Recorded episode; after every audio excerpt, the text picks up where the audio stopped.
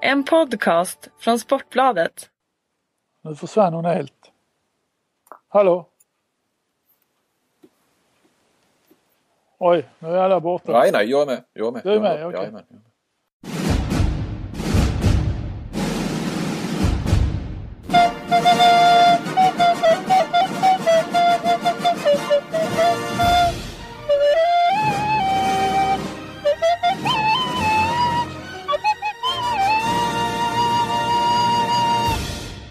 Då var podden tillbaka med eh, två eh, färska Tysklandsresenärer. Eller hur Kent-Harry? Ja, det var en härlig tur vi hade. Men intensiv sådan. Du, du är lite... Skulle du palla det här journalistlivet tror du?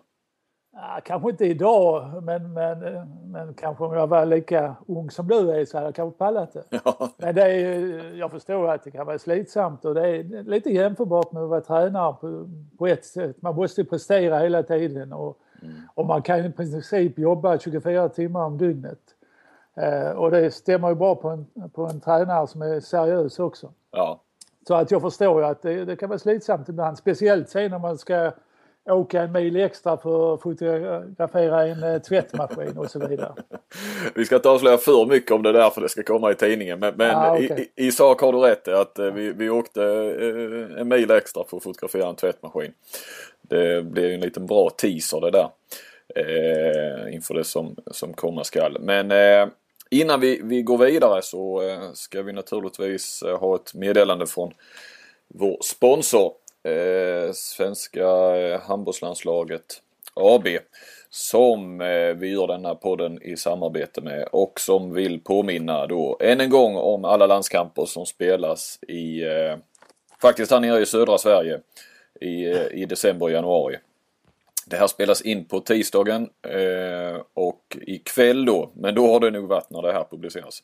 Så är det ju eh, damernas första genrep kan man väl säga. Eh, uppe i Göteborg. Eh, mot Brasilien. Och sedan på torsdag så spelar de återigen mot eh, Brasilien i den allra sista matchen. Då i Helsingborg eh, kvart över sju. Eh, och det finns biljetter kvar till den matchen. Och eh, handboll ska ju ses live. Eh, ska också eh, påminna om att det finns biljetter kvar att Sverige spelar flera eh, landskamper, eh, herrarna, inför VM. Eh, vi har, det börjar den eh, 5 januari. Eh, möter man Danmark i Malmö Arena på kvällen. Det är väl 13 afton för den som kan tänka sig att avstå ett firande för det för att istället kolla på handboll. Och det kan ni förstås, ni som lyssnar på detta. Sen möter man då Island eh, som visar sig då bli VM-premiärmotståndare också. Eh, fredagen den 9 januari i Kristianstad. Och sedan så har man två matcher i Ålborg. Eh, faktiskt dagarna efter varandra där. Den 10 januari och den 11 januari. Först är det Slovenien och sedan Danmark. Och sedan åker herrarna till Qatar, liksom jag, dagen efter den 12 januari. Eh, men den här eh, podden ska ju vara fokus på det som ligger närmast och det är ju damernas eh, EM och vi har med oss Linnea Torstensson eh, här om en, eh, om en stund. Hon håller just nu på och eh, laddar med landslaget i Halmstad. Så att vi, vi snackar väl lite grann om, om vår resa då. Eh, Tyskland var det ja. Två väldigt intensiva dagar. Eh, ska väl säga Kent-Harry också att alla dagar ser naturligtvis inte ut så på, på eh, när man, eh, ens när man är iväg även om ett, ett OS kan väl eh, eh, vara något liknande. Då är det oerhört Ja. intensivt och lite sömn. Ja, då, då tror jag nog du hade bränt ut det. Jag läste förresten en artikel om en ung tjej, 23 år gammal, som jobbar på Viasat. Jag vet inte om du har läst den? Eh, jo, det har jag. Is, Isabel Boltenstern som tydligen har blivit, gått in i väggen riktigt ordentligt. Ja. Och jobbat då, som hon skrev här i sin blogg, 17 timmar om dygnet. Och det är klart, man måste ju ha sina viloperioder och, och tanka ny energi. Jag hoppas du tänker på det Johan, för jag kan inte tänka på mig att du kan jobba så intensivt som, som du gjorde de här två dagarna. Nej då, så är det inte alltid. Absolut inte. Men, men vi, eh, det var, ja, det var, vi hade två dagar och vi skulle hinna med mycket. Men vi, vi såg ju två matcher bland annat och det gör man inte heller var dag. Eh, live. Och inte vilka, inte i vilka arenor som helst eller vilka lag som helst utan eh, Först då så körde vi ner och såg eh, Kiel Gummersbach. Ja. I Ja, det, är ju, det är ju alltid fantastiskt att komma till, till den Sparkas arena i Kiel. Med, där det alltid är utsålt, 10 285 är det väl och fullsatt och en härlig stämning. Och, och ja, allt runt omkring är fantastiskt. Ja. Det är ju det är så handboll ska vara på något sätt. Och det, det upplever man egentligen bara i Kristianstad, i Skandinavien kan man nog säga. Ja. Eh, Eller i alla fall något liknande. Det är klart, det, det är en bit kvar till man når de här nivåerna som det är i Kiel. Mm. Eh, vad säger du om matchen? Eh, svenskarna Ja, som vi ja såg. alltså det var ju en rätt, eh, rätt, rätt jämn första halvlek. eh, Och Gummersball ledde ju ett tag där också. Men tack vare får man nog säga Sjöstrand var ju väldigt duktig i mål i i för, första halvlek så kunde Kiel gå till ledningen med 13-11. Mm. Sen ryckte man ju rätt snabbt i andra halvlek och ledde med åtta mål och, då satt vi ju med och tittade på den här live-rapporteringen från Kristianstadsbladet. ja, eh, precis. Som var väldigt spännande att följa. Hamburg, Kristianstad och några mil söderut. Ja, ja. Och, och där vi läste då det var ju sportchefen som rapporterade och Nej, han hade... nej det var, ja det gjorde han också via Twitter men sen var det ju eh, Robin Nilsson tror jag som körde själva Ja live-rapporteringen. okej, gick nej jag läste lite blandat där. Jag, Ja. jag, jag kan inte hålla reda på alla medier och så vidare. Nej, nej. Men, men ehm, det var det mest magiska de hade sett och det kan jag förstå när, när Kristianstad leder med fyra mål i Hamburg. Det är ju imponerande måste jag säga. Ja det skrev ju, det stämmer sportchefen Patrik Nilsson och han har ändå följt då Kristianstad sedan 1974 men han sa att första halvlek, eller skrev han att det var den Ja. nog det bästa eller mest magiska Ja, framförallt så gladde jag mig att, att Leo Larsson hade ju i stort sett eh, stängt buren där i första halvlek. Hade 55 procent tror jag i räddningar i första halvlek och det, det gläder mig speciellt. Ja, för nu fick han chansen efter Dan Beutlers eh, sorti där. Lite märkliga. Ja, och han tog väl vara på chansen kan man säga. Ja det kan man ju lugnt säga. Eh, nu snackas det om att Fredrik Olander är, är på väg in. Ja, jag har fått med mig det också lite. Och det är klart, Leo och Olander jobbar ihop i, ja det var väl två år i Ystad. De känner ju varandra och så att eh, det kan säkert bli bra. Men samtidigt, eh, Leo fick ju stå tillbaka för Olander. Okej, nu flyttar han ju sent till Kristianstad där han visste att han skulle vara bakom Beutler. Eh, hur tror du han känner nu då när Olander då kommer tillbaka? Nu Ja, snackas men det väl i och för sig om ett, ett kontrakt bara till årsskiftet. Ja, jag tror nog det är lite mer backup till Leo. Jag tror nog att eh, Leo kommer att vara första målvakt. mm. Eh, och, och eh, Olander får då stötta honom på den delen. Nu har han ju varit ifrån handbollen ett tag också, Olander. Det tar ett tag att komma in i den och träning och så vidare. Eh, och, men jag tror att Leos självförtroende har vuxit efter en sån här insats som han, som han gjorde i, i söndags. Mm, mm, absolut. Eh, ja, tillbaka till Kielmatchen. Sjöstrand var bra ja. Eh, Ekberg hade det tyngre. Fick starta. Ja, han hade ju en tung start på matchen. Han det blev väl ett felpass och, och sen var det ett missat skott. Och sen blev han utbytt och så kom ju Spränger in och gjorde det fantastiskt bra får man säga. Han gjorde fyra mål på fyra försök. För att Ekberg fick ju tyvärr sitta på bänken hela resten av matchen. Ja, Men så är det ju när man har tuff konkurrens och den andra lyckas och det tror jag att eh, Niklas accepterar. ja, ja. Eh, och Palicka, jag kom in för Sjöstrand. Eh, Sjöstrand fick lite problem i andra halvlek. Det var väl aldrig någon fara ju för, för, för Kiel seger där för då hade de gjort rycket. Men, men eh, Palicka fick en Ja, han blev ju skadad direkt. Han gjorde en eh, sån här spagaträddning och eh, tydligen så slog han upp någon gammal skada på, på baksidan av låret. Och det såg ju allvarligare ut än vad det tydligen var för vi pratade med Gislason i, igår Ja, och då sa han ju liksom att det var en mindre, mindre sträckning eller mindre bristning så att de räknar med att han skulle vara tillbaka om, om två veckor igen. Ja, precis. Eh, och i Gummersbach hade vi ju två svenskar till. Eh, Ja. Jocke Larsson på, på linjen och bakåt Ja. och, och Magnus Persson. Eh, Jocke Larsson Ja. spelar mycket, startade och spelar mycket i första. Ja, jag såg han, gjorde, han, gjorde ju två mål och Magnus gjorde ett mål. Och, eh, Magnus fick ju också en del speltid efterhand i matchen. Ja. Nu får vi ju se här, jag pratade med honom efteråt. Eh, han sa också, det är ju lite mm, Ja, ni som lyssnar på den här podden vet kanske, eller hänger ju med när vi, när vi skriver också kanske sett att jag gjorde ett längre reportage från de här båda matcherna då, eller rättare sagt det som kanske är handbollsvärldens mecka på något vis. Vi försökte få till det så i varje fall. Inom en radie av 13 mil så hittar vi fyra storklubbar som, som dominerar på olika sätt. Eh, men då, då, eh, och i den texten säger ju också Persson det att, eh, för han har ju spelat i Flensburg någon gång och, och, eh, det här var första gången i Kiel och han sa att det var det, det häftigaste han har varit med om i fråga om inramning. Mm.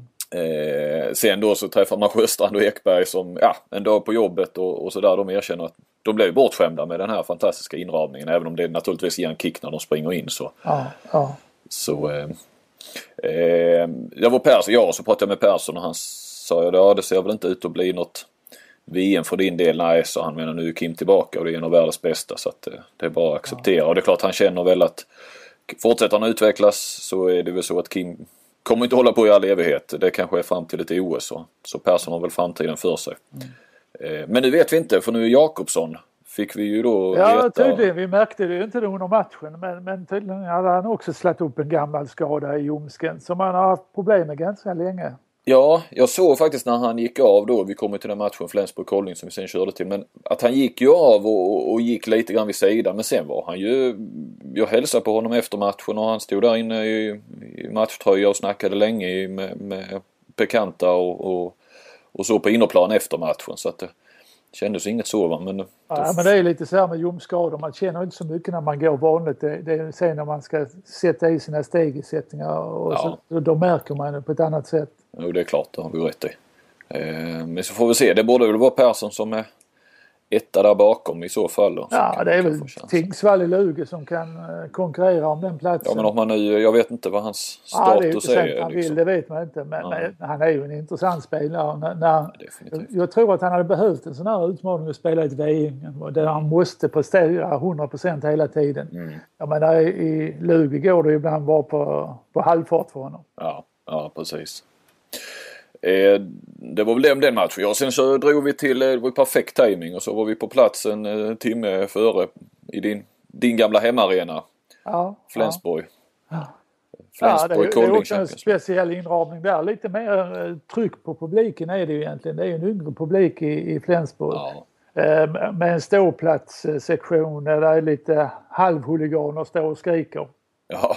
Han bland annat buade ut Kim ja. Andersson hela matchen. När Kim fick bollen så buade de tack vare att han har spelat i Kiel en gång i tiden. Ja, så det, um, ja nej, det var kul att komma dit också. Um, ja, du är igenkänd du. Det är många, många som vill snacka ja. Det, det blir så även om det är snart det är sex år sedan man lämnade nu. Men det är många som kommer och pratar och det är kul. Ja, de känner igen dig. Du ser tydligen likadan ut. Du åldras ja, inte. Det, det, det, tänkte jag inte på, men det är nog därför. Jag, ja. jag ser bara yngre och yngre ut. eh, var vi, vad säger du Kent, var vi i världshandbollens mecka där? Eh, ja, Kiel, Flensburg, ja det tycker ja. jag absolut. Ja, sen vägde jag ju in även Kolding då som man fick med. Det är inte långt va. Och, och sen tog jag med Hamburg där det har varit mycket svenskar. De facto de har faktiskt vunnit både den tyska ligan och Champions League ja. de senaste tre åren. Här. Ja, en hel del år har det ju varit Hamburg, Kiel och, och Flensburg. Det, det har ju varit mecka för mig. Kolding når ju inte riktigt dit på grund av att de har begränsad publikkapacitet. Ja, jo, jo på, på, en världsnivå har så är det många, så. Många bra spelare, det har de ju haft, speciellt svenskar i Kolding. Ja.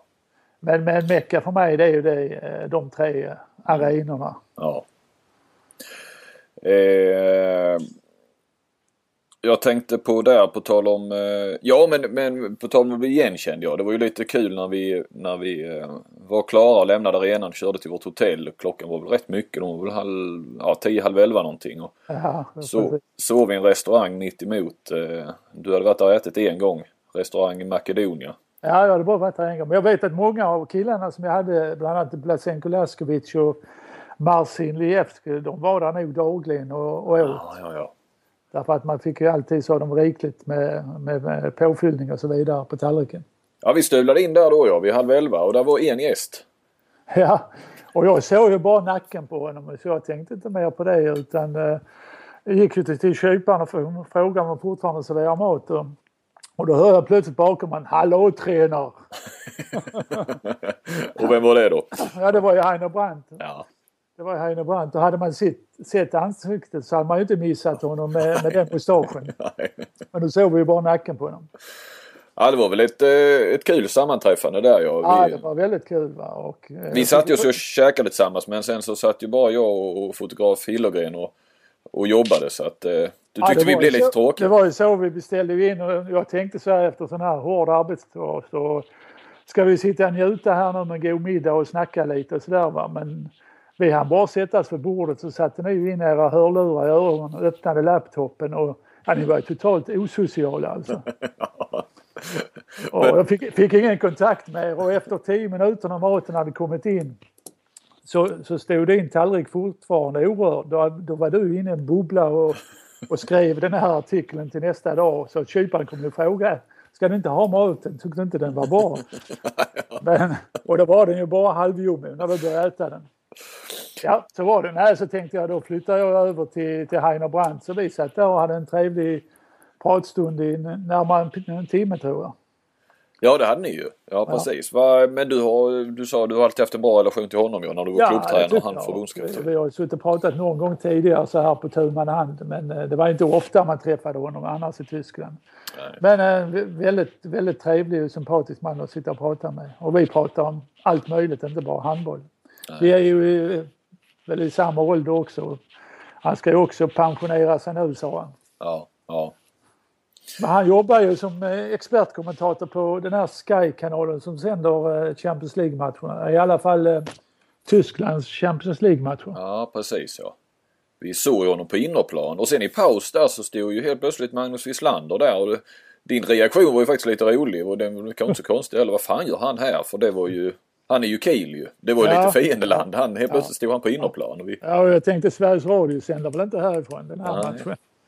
Eh, men det fick sin förklaring sen. Jag pratade med honom sen på, på innerplan efter matchen och då visade sig att hela familjen var där och, och besökte Vranjes med familj och hade bott där hela, hela helgen och skulle köra hem sen i, ja, ja, dagen efter. Så då fick vi det också förklarat. Eh, men jag tänkte också på eh, Fredrik Petersen är också då eh, skadad här. Nu ska han väl eh, bli eh, spelklar. Eh, till, men det kommer ju bli struligt ändå lite grann. Han kommer inte kunna spela på tre, fyra veckor. Ja, det var tydligen knäskada och knäskador är lite luriga. Så länge inte man har tagit en MRT så är det svårt att uttala sig. Ja. Jag har ju varit med om många gånger man har sagt att det, är bara, det är inget farligt. Så gör man det MRT så är korsbandet av. Ja. Och, och, så att det, därför får man nog avvakta lite. Om, eh, om inte han då skulle kunna vara med i VM han heller. Va, vem tror du tar plats? Ja, Kjellman är där ju. Vem, vem? Ja, ja, vad finns det? Det måste väl nästan bli... Ja, det är innan spelare. Dolk var ju med här och spelade i, ja, i Flensburg men han gjorde ju inget större väsen av sig den här matchen. Nej. Missade två straffar bland annat. Eh, jag vet inte vad det finns mer där egentligen bakom. Nej, sen är det väl Tillander va? Ja, Tillander är det naturligtvis. Han har ju varit med tidigare i landslaget. Mm. mm. Det kan nog vara ett, eh, en aktuell spelare. Mm. Ja, det är risk, risk att vi missar någon som när du missade Stenbäcken till eh, bland vänsterniorna där. Det, ja, det är inte lätt. Det var, ju, det var ju faktiskt inte min mening utan det var ju tack vare att han inte hade spelat där på ett tag. Det är klart ja. att Stenbäcken är ju med bland vänsterniorna. Ja. Eh, lite mer bara, det var många svenskar naturligtvis i, i Flensburg Kolding matchen. Och en som gladde oss. han hade väl lite tyngre sista tio där men då kanske han var sliten och fick ett väldigt stort ansvar. Men jag pratar om Kim Andersson förstås. Det var Kim mot ja, Flensburg ett tag. Ja, ja var, han var ju klart bäst på plan. Och, och jag undrar ju lite om inte Kim hade varit med i den här matchen så hade nog eh, Flensburg klarat de här 14 målen som, som han behövde ta in för att komma före Kolding i tabellen. Mm. Uh, nej, han var, han var helt outstanding i, i, i Kolding. Det borde ha gått. Ja, och sen var ju Mattias bra i mål och Tobias Karlsson är ju alltid bra. Han gör ju aldrig en dålig match. Nej. Eh, Vanne som, var väl inte inne på planen? Lukas var väl sådär. Började väl rätt så bra men, mm. Eh, men försvann lite. Ja, så Hampus Vanne då i Flensburg, han var väl inte inne va? Han var inte inne alls på banorna. Och Jakobsson? Ja, men där finns ju en till kanske intressant. Men han har ju, han har ju spelat för lite tycker jag för att komma med i en VM-trupp. Han har ju inte varit, eh, han har inte varit i närheten av en landslagstrupp heller va? Ja, sen finns ju Andreas Berg men han spelar ju mest på 9 meter i år. Ja, ja i Önnered. Jag såg ju en match mot Kristianstad på 9 meter. Han var ju formidabel i den matchen. Det var han ja. Tror han gjorde 10 mål och uh, sköt väldigt bra. Han skulle man ju annars gärna vilja ha med i VM i pausintervjuerna. Har du sett den här klassiska? Ja, jag har sett den. Jag skrattade gott åt han, han, är ju en, han måste vara en blivande poddgäst. ja, det kan ju bli helt, helt oberäkneligt. Ja. Eh, och vad hade vi mer? Ja, Mattias Andersson fyra straffar tog han eller i varje fall de bommade väl en. Han räddade väl tre. Börjar ju fantastiskt. När de, de ledde med 6-1 då börjar man ju undra ska de kunna ta igen det här, de här 14 målen. Men, Mm. mm. men Kollinge är alldeles för rutinerat lag för att släppa eh, ifrån sig en sån ledning. Vi var ju, träffade ju Mattias Andersson eh, dagen efter. Var hemma hos honom en sväng. Han sa ju det att det är inte riktigt samma klipp i Kims skott som det var förr. Förklar, Ja. Av förklarliga Men, men ändå fick han iväg ett par rätt goa som inte Mattias hade en chans med. Nej, nej, absolut. Absolut. Men det är framförallt eh, hans, hans eh, assistspel som är fantastiskt. Ja, Och hans, eh, när han driver upp kontringen, det är, det är ju hans styrka. ja, ja definitivt. Ja, vi var ju hemma hos Mattias Andersson ja, där och sen när vi skulle lämna så, så frågade du honom vad heter den här gatan? Ja, då tyckte, det tyckte du var kul. Ja, så sa han namnet. Då kom, Ja, det kom var? Osterkampstrasse. Ja, Och där, där har jag faktiskt bott i, i sex år på den gatan. det, det slog dig då efter. men, ja, men det var ju så att jag hade ju utkörslen för mitt hus precis på vägen in mot, eh, mot Flensburg. Så jag kom ju aldrig längre på den här gatan. Nej, nej. nej, det var en lång gata också. det, den var ju väldigt, det var ett par kilometer lång ju. Ja. Så att eh, jag hade aldrig sett de här kvarteren där han bodde. Men det var rätt kul när han sa Osterkamp. Jag hajade till där. Ja. ehm, och sen träffade vi ju Jobbe också, ja, Vranjes. Ja. Eh, och eh, ja, han hade någonting, hade någonting till dig. Ja, trevligt att han inte hade glömt bort det eller han hade blivit påmind om det kanske. Ja, kanske han hade blivit ja, ja, dagen ja, vi hade ju ett vad i, i podden när, när vi hade honom där. Vi slog vad. Jag sa ju att Jakobsen kommer till, eh, kommer till Flintberg. Han är redan klar. Men han, han förnekar ju det jobbet. Så sa jag till honom, ska vi slå vad med en flaska vin? Ja, ja, ja, ja det kan man göra, så. Han, Och eh, den fick, den fick han betala tillbaka igår. Ja. Kan man säga. Eh, nej, han fick väl, eh, ja, han var väl tvungen att göra det. Han får väl inte erkänna en sån sak kanske för, för klubben då att det var klart. Så han fick ta en, en kula för laget där helt enkelt. Ja, ja. Ja, när ska du korka upp den flaskan då? Ah, det kommer nog att dröja. Det dröjer nog. Vi får se. Ett lämpligt tillfälle. Ja, ja, han... Eh, Ja, det var kul eh, för att eh, efter du hade ett intervju med Vanne så åkte jag med honom själv hem och så satt vi hade ett bra samtal där en, en timmes tid. Fick du veta mer än vad jag fick veta va? Du fick veta, jag fick veta mycket mer. Det var mycket out of a record när vi pratade. Ja, det, Men, var, det var kul att träffa eh, Job och hans fru Maria också. Så att, eh, vi har, har ju kamperat en hel del tillhopa. ja precis.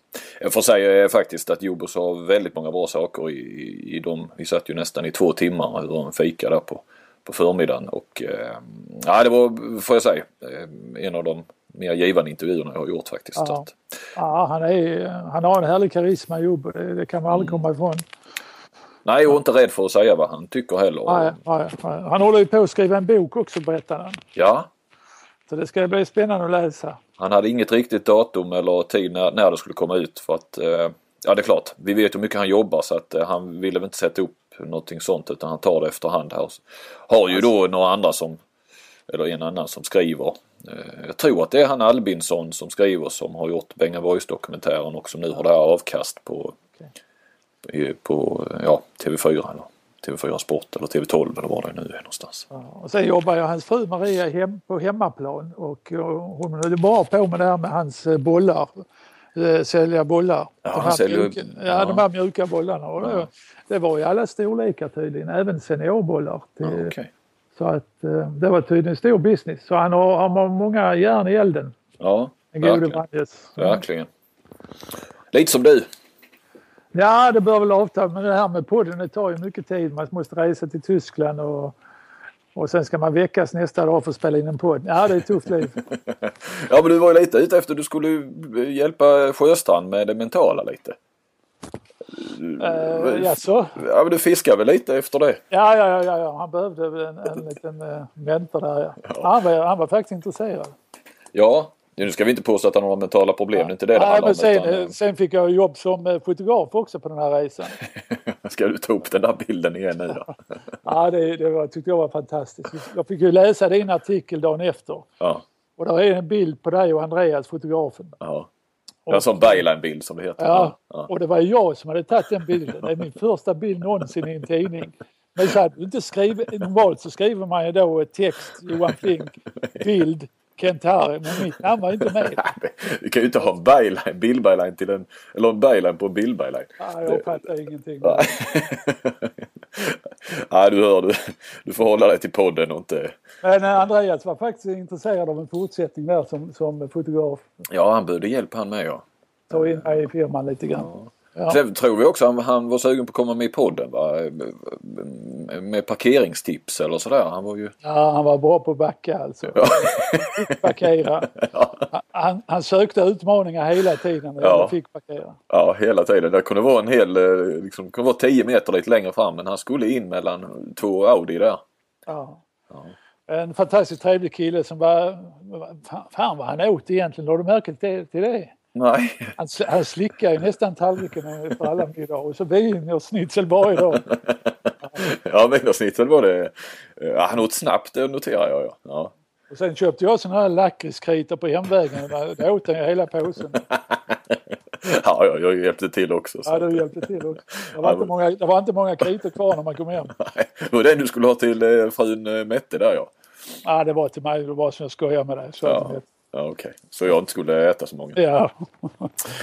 Ska vi ta och eh, bjuda in eh, Linnea och eh, koppla in henne för jag har förstått att hon eh, Hon sitter och väntar på oss. Ja faktiskt, hon är klar Ja, med, med, med det hon skulle göra i, i Halmstad på säga, men i varje fall för tillfället så hon har lite tid till oss. Ja, ja men det gör vi. Så, så tar vi en djupdykning i, eh, inför dam-EM. Har ni gurkburk hemma? Vad kul att ha dig med i podden. Ja, tack så mycket. Det här ska bli spännande. Ja, Har du tränat precis nu eller? Ja, jag, ja, jag har inte tränat. Jag tränar gym, men de andra tränar.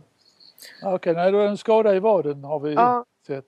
Det, var inte, det är inte så tajmat, men det händer ibland. Ja.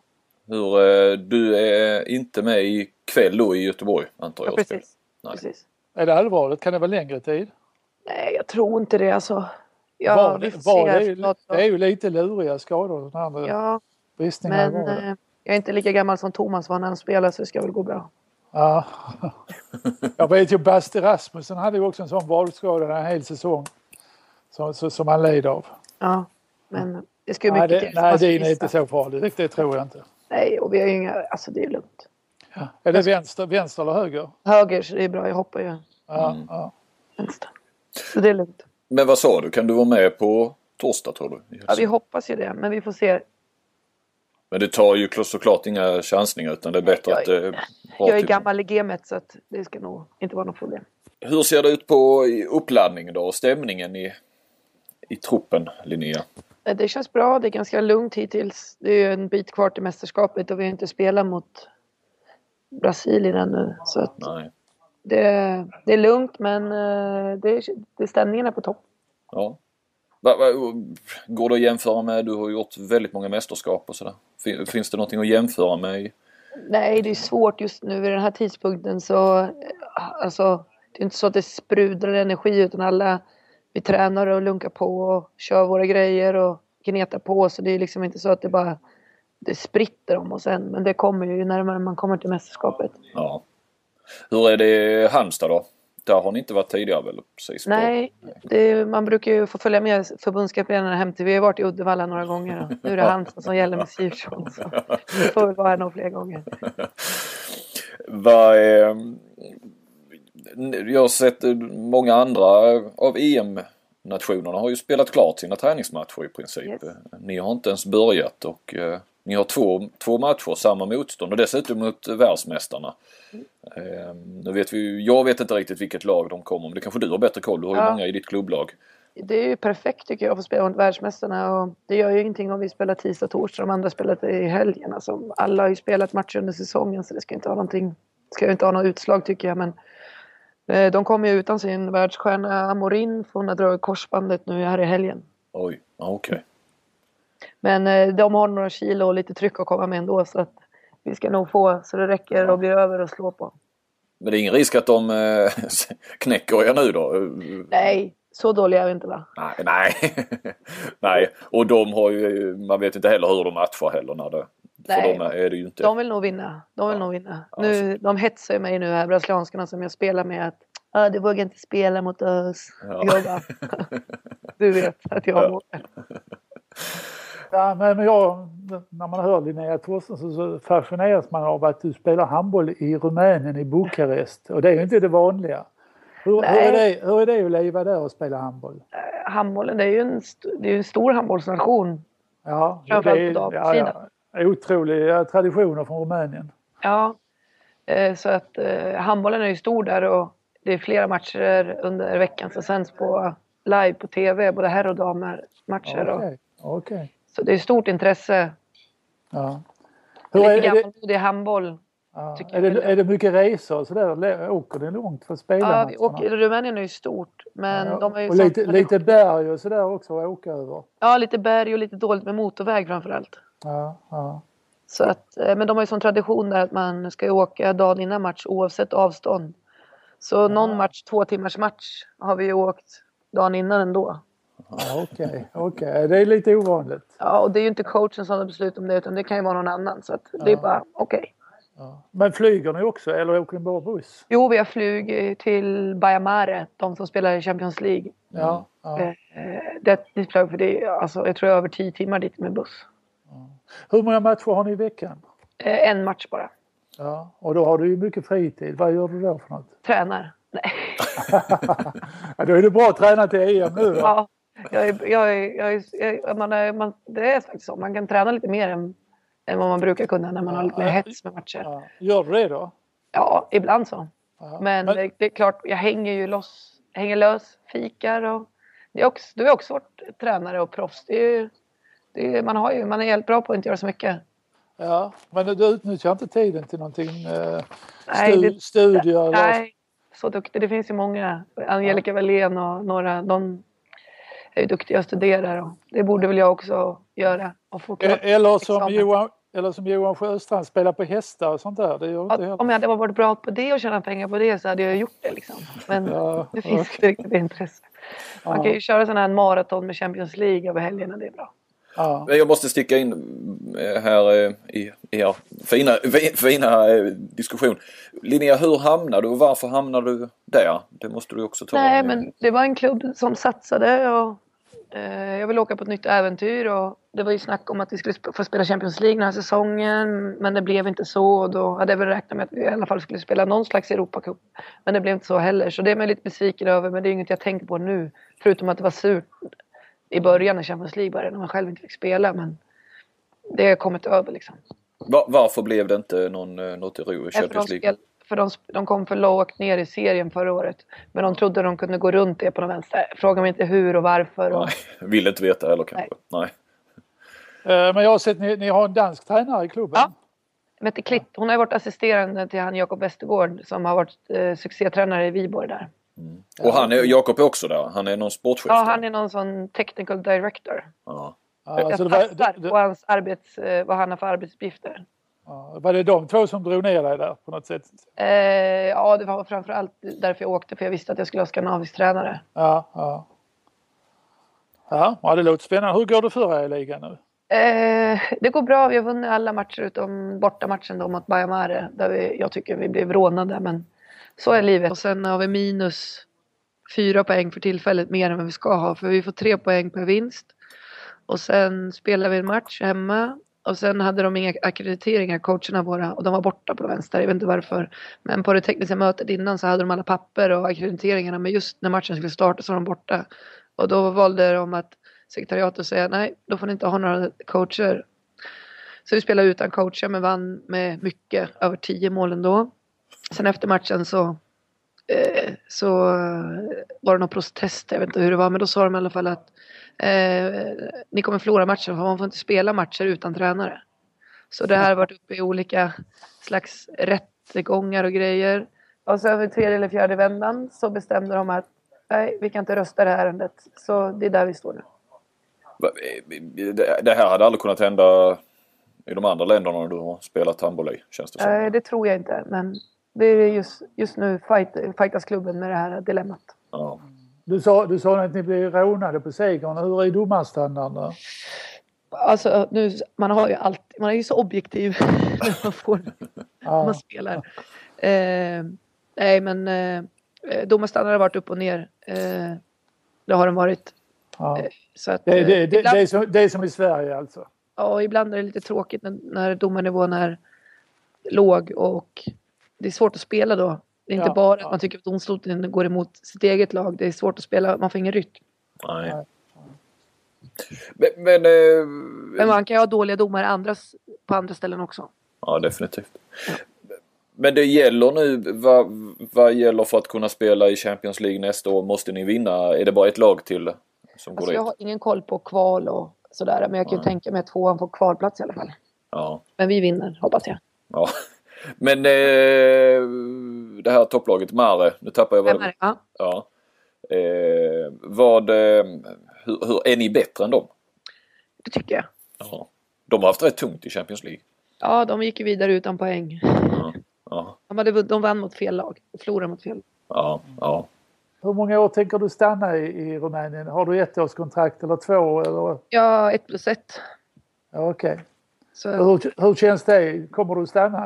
Om du ja, det är ju på... det beslut som ska fattas. Jag ska prata med klubben nu. Får se hur de tycker jag har presterat och, och så vidare. Om de vill ha mig kvar och vad jag känner. Och, men det är sånt tar man efter mästerskapet. Ja, men hur känner du idag? Nej, jag känner väl att det, det känns bra. Det beror på, förhoppningsvis. De har ju utlovat att vi ska få lite fler spelare och sådär. Så då ser det ju bra ut. Men vi får se här hur, vad som händer efter mästerskapet. Ja. Men förmodligen kommer du att få säga bu eller bä innan du vet om det blir Champions League till exempel. Du kan inte vänta så till efter säsongen. Nej, det går ju inte. Varken för min egen del eller för deras del. För att alltså, det är ju ingen när man i maj ska... Alltså, Nej, är det nej. inget kvar för någon av parterna. Nej.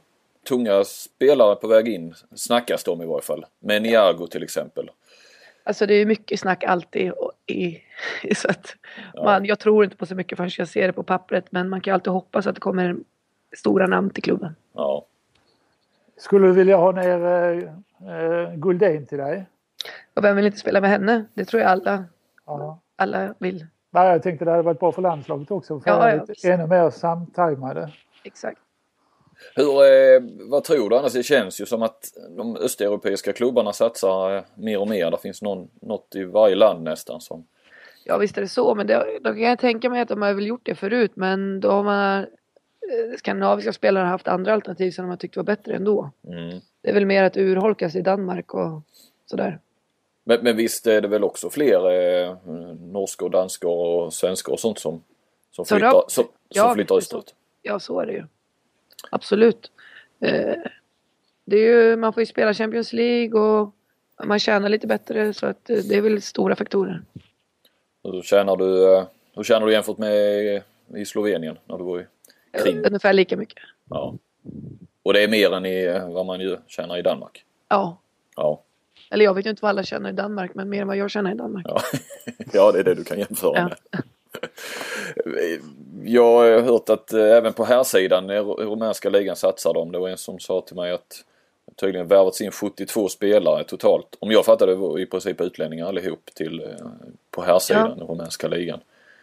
Vad, eh, hur, hur, de hade ändrat någonting där tror jag i, i reglerna att om du som företag sponsrar en, en klubb så slapp du betala skatt. Det var någonting sånt där vi, Ja. som har gjort att det har öppnats upp och, och så. Vad, hur, hur, hur, vad tror du? Kommer det komma mer om Rumänien kommer mer och mer på även på här sidan eller klubbar? Ja, så kan det vara. Det är mycket eh, spanjorer nere i Rumänien nu. Han Geralda, vad heter han, gamla storspelaren? ja, ja, Han är ju där nere och coachar lag. Ja, okej. Ja. Och har ju många spanjorer i sitt lag. ja. Ja det är klart, det är de spanjorerna, det är inte mycket att Men spela. eh, det tror jag väl att... Men eh, Men du Linnea, om man jämför eh, damhandbollen med herrhandbollen, vilk, Mm. vilket får störst eh, publicitet? Där? Jag menar, jag har varit i Norge på 90-talet. Där var ju herrhandbollen ingenting. Det var bara damhandbollen som regerade med Anja Andersson och så vidare, Bäckelaget. Men hur är, hur är det i, i Rumänien?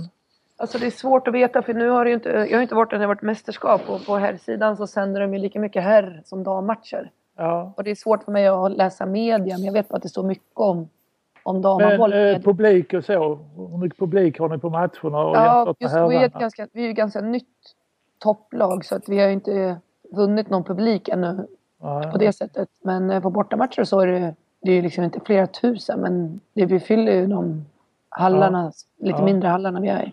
ja. Vad har ni då på hemmamatchen? Ni har bara några hundra då eller? Ja, ja, ja, gud ja. Ja. Hur är det då? Från att du spelade i Nej, Viborg i ibland när det är våras? kallt och klockan är 11 en söndag så, så är det lite annorlunda men det är ju bara att gilla läget. Mm. Är, det, är det på grund av TV, att man spelar så tidigt? TV, men det är ju tradition där. Du måste ju ha varit Ja, i Rumänien ja. och spelat 11 en söndag ibland. Ja. Jag har varit med om det också när man har spelat eh, Europacupmatcher. Det var Ja. ofta klockan 11 och man fick Ja, ut och precis. jogga halv sju på morgonen för, för att väcka spelarna. Ja, Hur dags går det upp när ni spelar klockan 11? då? ja kanske vid halv åtta. Ja, det Ja, så bara- det, det var sent för att få igång kroppen. Ja, ja, ja. Men man har ju en uppvärmning på 20 min så det ska väl räcka. Vad är, annars då? Tar du del av Bukarest och, Ja, jag har turistat lite både i början och sen har jag haft besök i två omgångar så då var jag på det här palatset där Ceausescu monu- eller monument är det inte utan hans stora där. Mm. Och eh, varit i några kyrkor och sådär. Men jag äter mest när jag har besök. Hur är maten och sådär? Den är, Eller är, den är är, riktigt god. Alla restauranger och allting, det är toppen. ja. Ja, då har den blivit bättre för jag, jag var i Mamaya, Svarta Mm. havet på år, ja, det är 78 så det är snart 40 år sedan. Jag fick en magförgiftning som höll i sig ett par månader. Jag var i Mamaya i somras på någon ledig helg där och det var fantastiskt. Ja, fantastiskt bada i Svarta havet, de här Mm. vågorna och sådär. Det, det, det minns jag av det, det besöket. Den bilparken som var när vi var i Mamaya nu med några i laget. Alltså, Ja. Det var Bentley och Porsche och Mercedes som jag, modeller jag aldrig sett live. Ja, det, det var det inte 78 kan man säga. Det, det var häst och droska och sådär. Är det rika ryssar som är där då eller är det... Nej, det är rika rumäner. Ja, det finns ju det också såklart. Mm. Har du fått se någonting? Eh, jag vet inte, jag har aldrig varit i Rumänien ska jag Mm. för det första säga. Men det var ju, och det är ju många herrans år sedan nu. Men de här rapporterna om, jag tänker på Branhem och misären och sådär. när du varit ute sådär, har du? Nej, så är det absolut inte. Det är ju det första folk tänker på när det vet, öppnades upp på 90-talet. Det var allt man såg liksom. De, men nu har det väl varit lite bättre. Det har ju precis varit val där så då har de ju filmat från Bukarest. Så då tycker jag man ser att eh, det är en normalt fungerande stad liksom. Ja. Eh, lite, fasaderna är väl inte nyrenoverade och sådär men alltså det är en fullt fungerande stad. Ja, men det är väl Allt finns. landsorter, landsorter som inte har hängt med i samma i utvecklingen. Så är det säkert. Ja. Så att, eh, men allt finns ju så det är ju perfekt. Träffar du eh, Gustav Rydegård? Det är väl Ja, gör jag. ja, den andra svensken i... Det är väl Ja, bara jag ni två som är knark- antar jag. Knarkkurir till honom ibland. Vad sa du? Knarkkurir med socker och snus. Är- Är han eller? Är det du? Nej, jag är det till honom. Ja, ja, det, det är klart du snusar jag. Nej. Okej, så du får ta med... Ja. Eh, ja, har honom du... träffar jag ibland. Mm. Han har ju varit lite stilla nu när han har opererat sitt knä. Jaha du, han har inte kunnat... Eh, det hade jag faktiskt inte koll på för jag känner jag. När han... Eh, hur länge är han borta då? Eller? Nej, det vet jag inte. Men det var, han var väldigt stilla ett tag där efter operationen i alla fall. Okej, så då fick du springa ärende till honom då? Nej, så farligt var det inte. Han hade ju sina lagkamrater. Ja, okej. okej. Det här är väl ingen gurkburk? Eller? Vi går över lite till, till landslaget då. Och den biten. Hur ser du Linnea nu? Det är väl ett år sedan nästan. Ett års distans till eh, förbundskaptensbytet och eh, Klingvall. Eh, hur det... Det sättet han, han fick avgå på. Alltså, det var ett år sedan och det känns som vi har gått vidare från det men han avgick själv och det var väldigt tråkigt på det sättet som det kommunicerades från alla parter och missförstånd och inte missförstånd och hur det nu var men det hände för ett år sedan och vi har verkligen gått vidare från det. Men hur var det då? Hotar ni med bojkott? Alltså som sagt så har vi tagit steget vidare från det och det som var det har varit och som jag precis sa så var det väl missförstånd med kommunikationen till höger och vänster och att det blev som det blev var väldigt olyckligt med tanke på hur eh, det blev för hans del i media. Samtidigt fick ju ni, en, ni som lag fick ju nästan en stämpel av att passar det inte så, eh, så är det liksom ni, alltså någonstans att det är ni som bestämmer och eh, inte Det är ju en stämpel som media har satt och, men precis som jag sagt så var det ju det här med kommunikationen som var det största problemet tycker jag. Precis i den här härvan och det var olyckligt Ja. att Tobbe blev satt i den sitsen som blev där i, precis i ögonblicket. Men som sagt, vi är vidare. Vi har två halvnya i alla fall, en ny. Ja. Så att vi tänker inte så mycket på det. Det är mest du som tänker på det. Eller er, er journalister. Ja, men då går vi över till något annat Linnea. Och, Ja. och, men, och, hur bra är du jämfört med tidigare mästerskap? Eh, Ni hade ju en peak då 2010, laget. Ja. Och 2013 så var det kanske inte så bra. Eh, eh, Men var står du själv idag? Om du jämför dig själv? Man hoppas ju att man blir en bättre handbollsspelare för varje säsong som går. Och sen det där med mästerskap och hur bra man är i olika matcher eller om man är bra under en hel säsong och så. Eh, Det har ju mycket med timing att göra, vilken miljö man är i, om alla träffar sin, sin punkt, vad säger man, sin peak. För vi är ju liksom inte Frankrike på här sidan och Spanien som bara trummar på liksom. Ja. Men om man tittar lite mer individuellt på dig själv. Jag, jag Ja. vet ju att du alltid har haft det lite lättare att spela mot 6-0-försvar på grund av ditt eh, fina skytte. Däremot kan jag minnas att du har haft lite svårare mot eh, utgrupperat försvar. Ja, alltså det är väl mer att eh, då kommer man inte till sitt skytte men det gäller ju att försöka att man ser själv att man bidrar med andra. Att man direkt att man drar på sig du, spelare. tycker, du, förlåt. Nej, tycker, tycker du att du har utvecklats där? Ja, det tycker jag. Speciellt där förut var det mycket så här att ja, nu kommer jag inte i det läget och då blir man lite nervös eller trött eller stressad över det. Nu är man mer så här, men jag bidrog ändå när högerkanten gjorde mål eller linjen gjorde mål på något annat ställe och att man bidrar ändå, att man ser det istället för att man bara, nu fick jag inte komma och skjuta på ett steg. Bara, ja, men det är lite svårt när du har den i ansiktet. Men var, varför försvar möter du mest i, nere i, i Rumänien? Eh, 6-0. Ja, okej. Vad har eh, de nya förbundskaptenerna eh, inneburit och rent eh, har det blivit några, det några förändringar eller vad har de, eh, vad har de kommit med? Alltså, speciellt nu när, eller när jag i alla fall har varit utomlands en del och haft andra tränare så är det ju så tycker man ju de skandinaviska tränarna är likadana. Alltså man är, det är så, det är så, när man kommer hem så bara yes, så här är det. Även fast det är utvecklande av andra och därför man är utomlands. Mm. Men, så det är svårt att säga vad de har bidragit med något nytt. Alltså det är svenskt liksom. Ja. Och så har vi lite dansk influens. Helle gillar snabb omställningshandboll och det ju, vinner man ju mycket på. Så att det är svårt att sätta fingret exakt på vad det är. Har de delat upp anfall försvar på något vis? Eh, nej, jag vet inte. De ska väl prova lite nu här under matcherna och se vilket koncept de ska köra med. Mm. Men det är ju inte så här att jag ska bara fråga Helle om det eller bara Thomas om det. Nej, de ska, de ska ha svar på allt båda två. Exakt, Jag tänkte på Skandinavien, men du har ju skandinaviska tränare i Rumänien nu ja. exakt. Så du känner dig rätt hemma där också. Ja, visst. Ja. Men, men har ni ändrat någonting i upplägg och så? Eh, Nej, utan vi med- kört samma, alltså det är ju samma rytm i, alltså det är ju typ som att kolla på handbolls-VM, alla lagen kör ju samma. Inget nytt i spelet och så då? Är inte det är små detaljer och så, alltså. Ja. Men det är inget sådär stort. Vi kommer inte med något revolutionerande. Men det har varit mycket fokus på försvarsspel nu, eller är väl under uppladdningen? Och det är klart, det är med där man Sabina. vinner sina matcher. Så att, det vet ju alla om. Målvakt och försvarsspel. Det är det enda svaret du får. Hur ska ni vinna den här matchen? Målvakt och försvarsspel måste fungera. Och när målvakten är bra så har han alltid haft ett bra uteförsvar. Så är det alltid. Och när målvakten är dålig så är det alla i målvaktens fel. Nej, det vet jag inte. För då är det uteförsvaret. Du, eh, hur är gruppen? Har Kroatien, Holland, Tyskland. Eh, Ja. eh, ja. Alltså, det är ju som det är på EM. Det är inga dåliga lag och det är väl Holland som är sämst rankat. Och de har ju flera spelare i, i laget som spelar Champions League ute i deras klubbar i Tyskland och Frankrike och i, i Danmark. Så att, eh, eh, och de har ju spelat ihop länge nu, de spelarna som är där. Men jag tycker vi ska vinna på vår fysik mot dem. Att vi är ett större lag. Ho- Holland var väl annars det, egentligen kanske det tuffaste laget från den sämsta sidningsgruppen? Exakt. Så att, eh, men eh, jag tror att eh, jag tror att det vet, man kan ju vända, man vrider alltid, vad man än, hur, vilka man än får i gruppen så vänder man till dem positivt. Och då vet man ju att när man spelar mot Holland så det är inte Slovakien liksom, utan nu är det Holland. Nu är det liksom, får man vara på fötterna från början. Mm.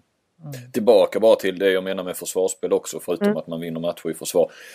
Så är det väl också att, det, vet jag Thomas sa eh, i samband med när truppen togs ut att det skulle bli rätt mycket fokus på det med tanke på att Sabina då i princip inte har varit med på ett år. Mm. Och, och kommer in och ska väl vara någon typ av försvarsgeneral. Mm. Eh, och att det där i övrigt anfallsmässigt så eh, är det ju ungefär samma gäng och där är ni väldigt samspelta. Så att, eh, Ja visst.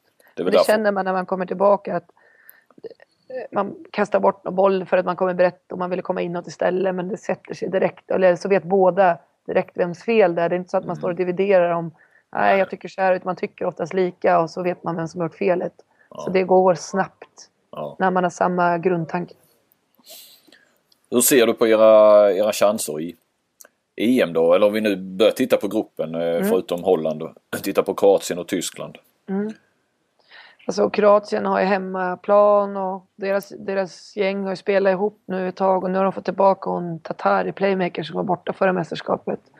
Eh, alltså de har ju som vanligt Balkanlagen tre bra målvakter och duktiga kanter och riktigt bra vänsternia. Hon Perisic har ju spelat ihop med själv så att Ja precis. De kommer med ett härdat gäng och hemmanation vid öppningsmatch. så Det blir ju en tuff match. Mm. Tyskland gjorde ett jättebra mästerskap förra, eh, förra VM. Och ledda av eh, Susan Müller nu som går skadad med ett brutet finger. Så vi får se om hon hinner komma tillbaka till vår match kanske. Ja. Men eh, vi, vi går ju för att ha så många poäng vi kan med oss från första gruppspelet in i andra. För vidare ska ni såklart. Ja, Hur det sen ut i den andra gruppen? Då Frankrike- korsar vi förmodligen, då i Slovakien räknar man inte med, så det blir Frankrike, Montenegro och Serbien. Ja. Serbien väldigt skadedrabbat va? Ja, väldigt skadedrabbade och Kroatien har kört över Montenegro med häst och vagn i en match av två. Jag vet inte hur det gick i andra matchen. Nej. Ja, Montenegro är väl inte riktigt vad de, vad de har Nej, varit de är heller. inte OS2 bra längre, men alltså de har Buducinos, de går som tåget i Champions League, även fast det kanske inte... Det är ju Niago som är, som är, som är liksom bästa spelaren där, men det är ändå ett luttrat gäng. Ja. Så den gruppen är egentligen sämre än er grupp? Det är, svår, alltså det är så svårt och så ska alla Ja. få ihop det och du vet, det är så svårt att sia om. Man får se vad som händer när man står där. De ska två poäng hem oavsett vad det är för färg på tröjorna på andra sidan. Men har du någon eh, då, och- okej med reservation för vad du precis sa, en uppfattning om halvorna så att den, den andra halvan, ja då hittar vi Ungern och, och ja Ungern, Spanien, Ryssland, Polen. Och Danmark och Norge. Och, Ja, så att, alltså det är svårt att säga. Vi har fått Balkansidan och sen är det lite mer skandinaviskt på den andra. Men alltså, det är EM, det är tuffa matcher varje match. Det är inte, vi, man möter liksom inte Kongo och. Paraguay. Eh, Danmark har imponerat lite nu innan. Ja. Verkligen. Kan, de, kan, kan de vinna alltihopa? Det kan, de, eh, det kan de säkert, men de fick ju en eh, skada på en av deras första försvarsspelare nu här. Hon fick en översträckning i knät och är inte med, så de måste ta in en annan spelare. Så får vi se vad det har för effekt. Ja. Men Vem, de har ju vem alltid, av dem är det då? är bonde. Ja. Mm. Så att, men de har alltid stor tro på sig själva och spelar oerhört snabb handboll. Så, Men, men visst är det väl öppnare än på länge? Eh, Ja, alltså det- att Norge är inte riktigt lika bra Ja. längre, kanske inte Frankrike heller och Ungern hemmaplan. det var det liksom, då var det Ryssland eller Norge alltid. Mm. Så att, eh, det är klart att det, det kan man nog säga att det är. Hur många, hur många lag är det där som kan, som kan spela finaler tror du? Eh, jag, tror att, jag tycker att det är sex lag. Liksom. Sex lag som har möjlighet tycker jag. Med tanke på hur det har sett ut med de här matcherna innan. Det säger egentligen inte så mycket men ändå. Vilka sex är där, de? där är Sverige med bland de sex. Ja, alltså man kan ju... Jag som svensk hoppas ju det. Sen får man se vad andra tycker. Men, alltså, så, men vi måste ju fortfarande spela, ta en match i taget. Ja, det är bra. Det Vi är, måste det, är det klassiska. Vi måste, vi kan inte... Vi måste göra det. Det går inte annars. Nej. Nej. Men vilka är de sex då? så mycket man vill. Liksom. Jag tror inte någon i det blågula eller vad man nu har, eller i Frankrike eller i Montenegro inte tror att de kan vinna till slut, utan man drömmer om det. Men som sagt, drömma är en sak och sen ska vi ska spela matchen också. Du, vilka sex lag är det då? Danmark, Norge, Ungern, alltså det, går väl utan Görbic förhoppningsvis. Mm. Eh, Vilka kan man mer säga? Tyskland kan vinna. Ja, men då kan Sverige också vinna. Okej. Eh, Frankrike. Ja, alltså ja, det är många. De har ju väldigt nytt lag. Alltså många nya unga spelare. Men Mm. alltså det är svårt. De har duktiga målvakter framförallt i Frankrike och det behövs ju. Kroatien. Ja, Kroatien, bra målvakter. Får se hur de får ihop deras försvarsspel. Ja, ja, du, jag bara trodde du hade sex lag. eh, Nej, men det är typ jag bara... Ja, okej, du höftar lite där. Ja. ja. Det är så öppet så det är inte liksom bara två. Nej. Nej, men då förstår jag. Jag trodde du hade liksom tänkt... Jag trodde du hade tänkt till här Linnea. Nej. lite. Nej. Har ni gurkburk hemma? Du Linnea, har du någon förebild inom handbollen? Nej, jag spelade ju så mycket fotboll när jag var liten så det, jag hade ju bara Stefan Schwarz som förebild. Ja, ja, ja. Så var det ja, det stämmer det. Du var på att skava på, på benen på alla alltså. Ja, exakt. Men eh, jag kollar ju, jag maler ju handboll på så ofta jag kan så att jag är, så jag är ingen så här personlig utan jag bara tycker om att se på handboll i allmänhet. Men du tycker väl om att titta på idrott i allmänhet? Ja. Vinterstudion och sådär. Hur går det nu då i Bukarest? Då? Nej, det går bra. Streamingtjänster, vet du. Ja. Det, Så det löser sig. ja. Men det måste Men vara du- kast att spela på Ja, helgförmiddagarna. Om man vill höra startskottet på sprinten så får man, är det någon som visar ut den för två minuter istället.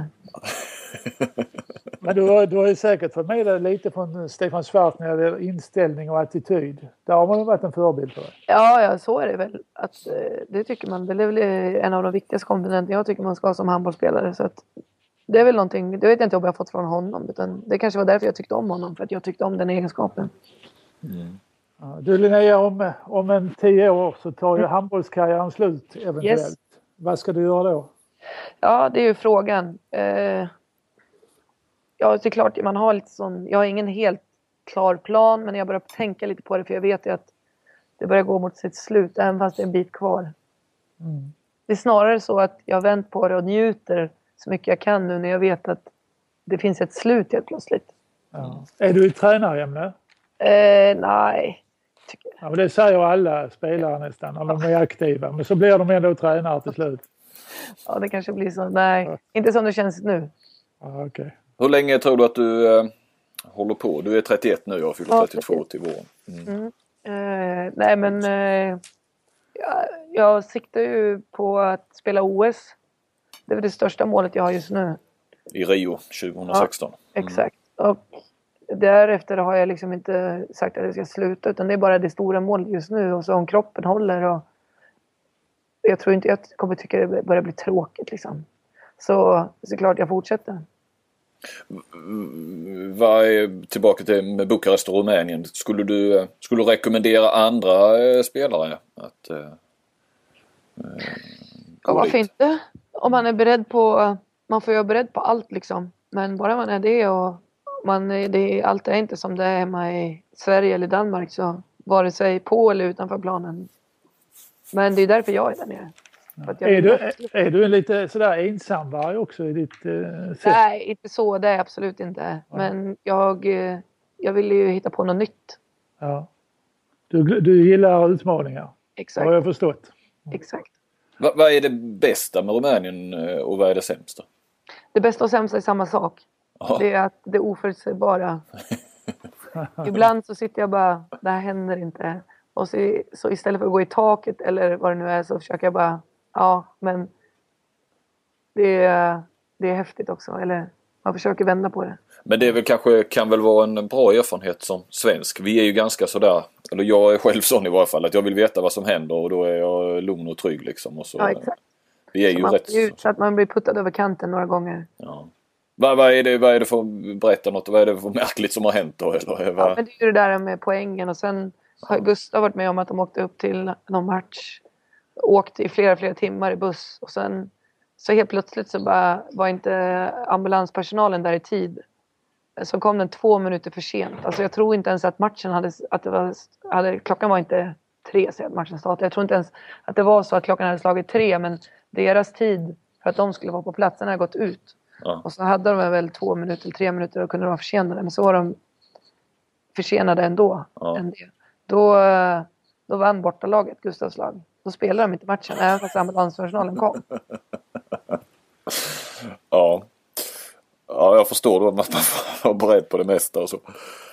Va, hur, hur, bor, Men hur bor du där? Har du någon lägenhet centralt? Eller? Eh, Newtown heter det där jag bor. Mm. Eh, en fin, eh, fint, eh, jag bor i lägenhets, nytt lägenhetskomplex.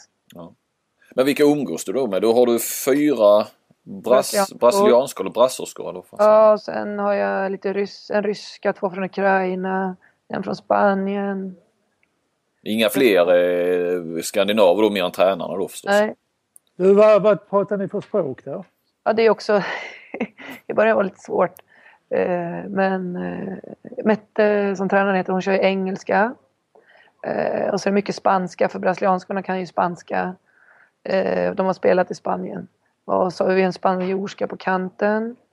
Eh, och rumänerna förstår bra. De flesta förstår jättebra spanska för de ser såna telenovelas. Ja, okej. Så det är mycket spanska, engelska, rumänska. Och så har jag ju hon Kristina Varsaro, en högerkant som spelar i Viborg, har varit en av världens bästa högerkanter. Mm, mm. Och jag kan säga att hon är fortfarande håller måttet. Hon kan ju danska efter sina många år i dans. Precis. Men du, äh, du pratar mest engelska då förstår jag? Ja, engelska och så har jag ju faktiskt läst spanska ganska länge i skolan så att Ja, okej. jag Ja, men pratar, det är ju bra. jag förstår det mesta de säger. Mm. Men ingen rumänska, det lär du dig inte? Eller kan du vissa nej, fraser? och Det var ju eh, inga fraser men jag kan en del ord. Ja. Eh, Det var ju, intentionen var att vi skulle gå och lära oss rumänska men det har inte blivit så. Eh, Men hur, hur, alltså när ni ropar till varandra på plan och sådär, är det, är det mest på spanska då eller vilka termer? Ja, och engelska. Och sen pratar vi väl, när man säger så här att man är själv eller fri eller vad det nu är, då är det rumänska. Det är väldigt många språk samtidigt. Uh, prata om kommunikationssvårigheter alltså. Ja. Blir det fel någon gång då? Påverkar det spelet så att säga? Nej, i början var det ju väldigt svårt eh, när eh, vi hade en brasilianska, eller hon är playmaker, hon Rodriguez som spelar i Brasilien nu. Mm. Hon kan spanska och lite tyska för hon har spelat i Hypo i Wien. Eh, men inte så jättebra engelska. Så hon kommunicerar på tyska med Mette och typ spanska och då var inte min spanska jättebra med mig och så kände man inte varandra. Så att I början var det lite svårt men nu är det ingen fara. Nu känner man ju varandra bättre. Så man vet vad varandra kanske kommer säga också och hur de läser situationen. Ja, ja vilket, eh, vilket äventyr känns det som. Mm. Verkligen. Har du någonting du vill tillägga Linnea? Nej, jag kan, jag kan tillägga att jag tycker det är en väldigt trevlig podd. Jag vill lyssna på er. Ja, Ja, tack så hemskt mycket. Vad kul. Jag, jag vill bara säga lycka till nu och hålla tummarna för er. Ja, tack så jättemycket. Och då eh, tackar vi eh, Linnea för den här pratstunden och eh, ja, önskar ju som sagt absolut lycka till i EM och jag kommer haka på. Vi eh, ses väl imorgon kanske. På... Och jag, jag fick inte åka med Linnea. Nej, och synd. Ja. Han hade inte orkat med det. Han har varit med nu jo, två jo, dagar. jo, blivit, jo, eh, Vi har knäckt honom i Tyskland. Hade varit bra på plats. Ja, och då eh, hörs vi igen om eh, kanske om två veckor. Då är det mitt i EM. Eh, och så får vi se då, Kent om, om vi kan köra en, en ny vända då. Ja. Bra, tack för det här och eh, välkomna tillbaka.